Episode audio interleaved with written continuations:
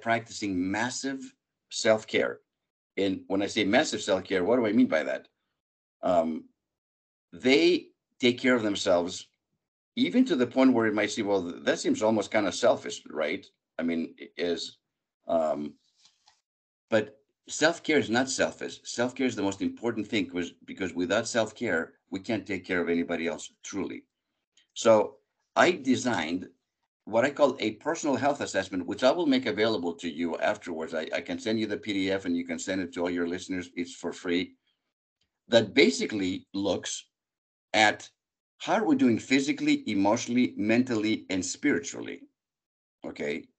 It's 20 questions on a scale of one through five, five being I'm doing great, number four, I'm doing pretty good, number three, I, I'm doing this sometimes. Which, by the way, if you score yourself a three, it's, it's not a bad score. That's actually kind of normal. It just means that there's some room for improvement. Two means rarely, and one means I don't do this at all. So here's how this works. When you take the assessment and you give yourself a four or five, pat yourself on the back, say, hey, I'm doing great. It's actually good to see where we're doing well in life and acknowledge the fact that in some areas we're actually doing pretty good.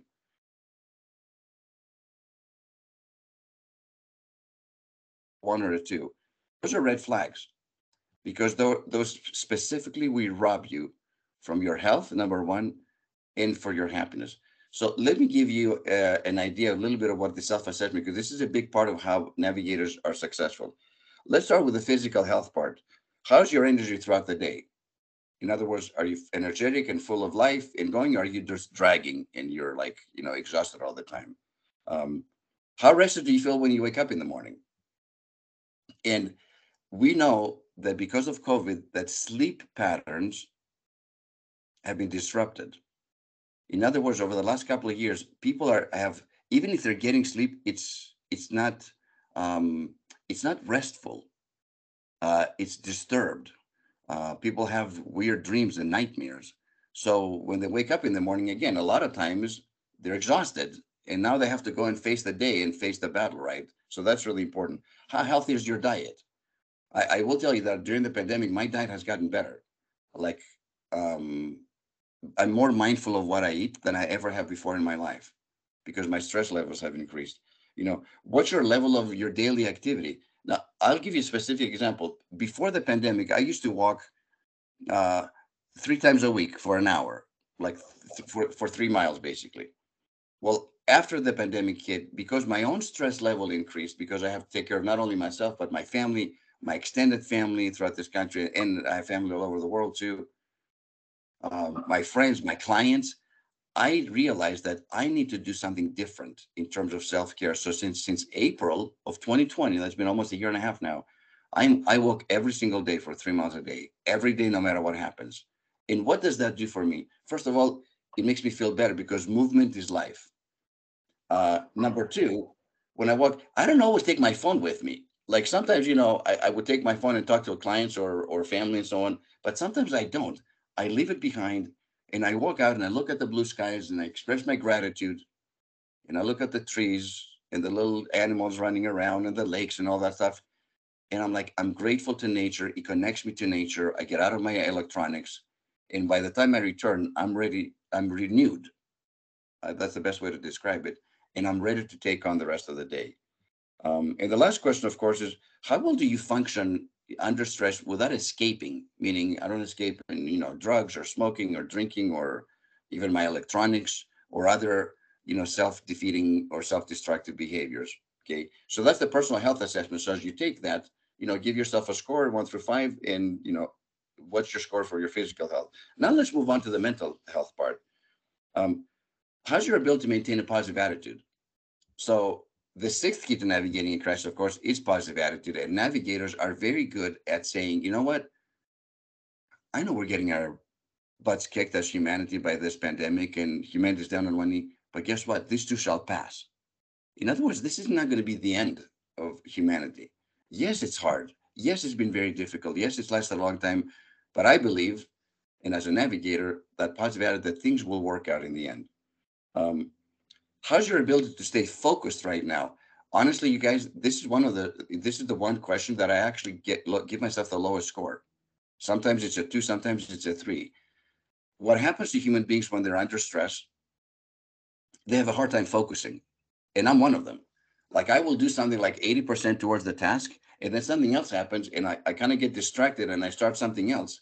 And I have to force myself to come back and say, Elia, finish this task first because you have six things going on at the same time. And this multitasking is actually causing even more stress.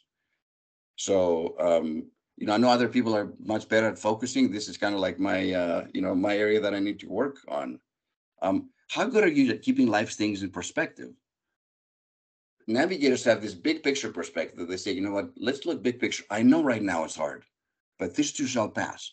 This is not the end, right? If this is like I know long term we will overcome this and life will get back um not normal and because uh, you know my partner and when we talk to businesses we don't talk we don't even talk about the new normal. We talk about the next normal as a leader. Like what's happening six months from now or a year from now right? So the, the, the next normal. So keep things in perspective. How grateful do you feel right now? Okay we all know that it's impossible physiologically in our brains to be in a grateful state and be depressed at the same time. You can't have that. So the quickest way to get out of being down is to practice gratitude mindfully. You know, meditate, close your eyes and, and think about what you're grateful for. Because the gratitude list, I have to tell you, is endless. If you really think about how many things we can be grateful for, you can do three different gratitude on your gratitude journal, let's say, every day for a whole year and not repeat yourself. And uh, and finally, how open are you hearing other people's points of views, especially if they're different from your own? Now, why is that important? We live in a society that is so divided. I can certainly speak about this country, but I see it all over the world, where the one side is not listening to the other side, and the other side is yelling, and the other side yells even louder, and nobody's listening to anybody else, right? We've lost the ability to communicate effectively and to communicate in a way that's uh, we understand one another. So, you know, the mind is like a parachute, right? It only works when it's open. When the parachute is closed, you fall off the plane, you're dead. Basically, that's it, right? So keep an open mind and to other people's. And my goal actually is to learn more from the younger generation. Uh, honestly, to be more open to new ideas because that keeps me young and fresh. And I will tell you this Michelangelo, who's to, together with Leonardo da Vinci, they're the fathers of the Renaissance movement. I mean, really, between da Vinci and Leonardo, you know, Michelangelo, I mean, they're it, right? When he was interviewed at the end of his life, this is long after he created David, you know, and, and all the other sculptures, the amazing things that Michelangelo did and painted. They asked him, Master, tell us something that you know really well. They wanted some pearl of wisdom from him. You know what his answer was? I am still learning.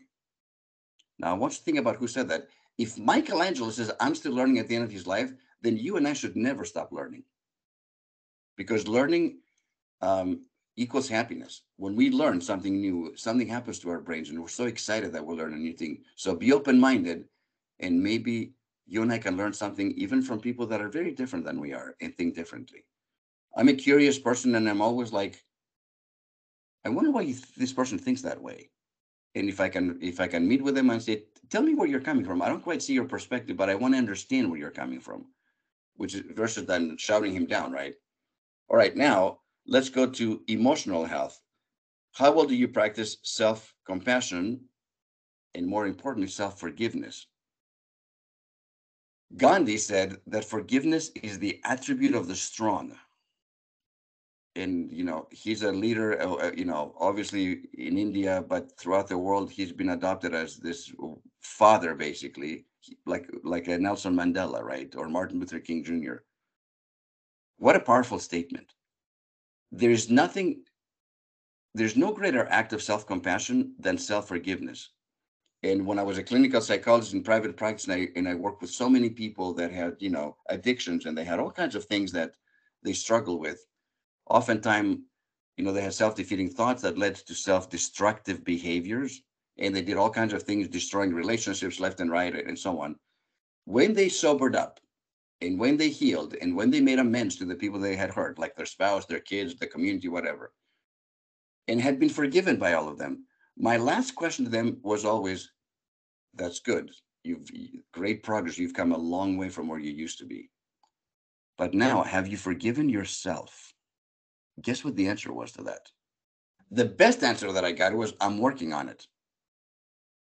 But most likely, most people would say, No, I have not forgiven myself. So self forgiveness is really, really important. In my first book, Seven Paths to uh, Lasting Happiness, there's an entire chapter because that is one of the paths. And I take people through a process of how do you, most people know that forgiveness is important and that self forgiveness is important. They just don't know how to do it. So I take people through an actual process. This is how you do it step by step to practice uh, self forgiveness. Um, how well do you maintain a healthy work life balance? and actually, when the next version of this book comes out, the coach Khan and I are actually going to change that question to how well do you maintain work-life integration? Because I think the word balance is nobody's totally balanced between work and life. That never happens totally, like 50-50 exactly. But work-life integration is better, especially as people you know have worked from home. So many people have been working from home. How do you integrate your work with your home? And so think about how well are you integrated between those two things. Um, how well do you maintain flexibility under stress? And I will talk about flexibility specifically after we're done with the self care because that's the next major key to navigating a crisis. But are you flexible or are you just stuck in your ways? Um, how much is humor, laughter, and playfulness part of your daily life? In other words, you know, you look at kids who are so resilient and they bounce back. They fall down, they scrape their knee, they cry like for 30 seconds, and then they bounce back again and they're back to playing. We as adults have lost a big part of that. We've become way too serious. Um, and we take ourselves way too seriously and everything so seriously. But happy people have the ability to be more playful, uh, consciously to laugh. We know that if you laugh an hour a day, the chemicals that are released in your brain stay in your brain for 24 hours. And this is for free, right? This doesn't cost anything. Laughter is free, and laughter is healthy physically, let alone emotionally. Um, and the last question is how healthy are your relationships in, in, under the emotional health banner? Why did I include that in there? Because we can do all the self care in the world and uh, take care of them ourselves in every capacity, but if we surround ourselves with toxic people, that's definitely going to take away from our happiness. So I personally try not to have any toxic people in my life. I made a conscious decision like 15 years ago. It's like I don't want toxic people in my life. And people say, "Well, Dr. Elia, how do you do that? What about if it's you know close people in your life?" I'm like, it's simple. I approach every relationship like this. If I treat you with love, kindness, and respect, then I expect you to treat me with love, kindness, and respect. So the qualification for that is that I need to show up that way. In other words, I can't be a jerk to you, then expect you to be loving and kind in return. That wouldn't be fair. But if I show up that way, I have every right to say, hey, am I not loving, kind, and respectful towards you? Oh, yeah, you are. Well, then you need to be the same with me, or else if you keep doing that, you're out.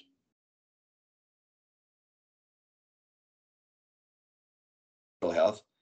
And again, this is not a religious thing, but it's spiritually speaking, because I think that's also a big part of our happiness as well. Is number one, how well do you maintain a positive attitude? Again, that you believe that there will be a positive outcome, and that in the end, that this too will work out in the end. How close do you feel to God or to your higher power? Um, how much time do you spend meditating or, or praying or practicing mindfulness? It's been scientifically proven that people that take that time out to practice mindfulness, to meditate or to pray, uh, tend to live happier and more content lives. Um, then how often do you practice kindness and other acts of service? I think, and I'm going to talk about that.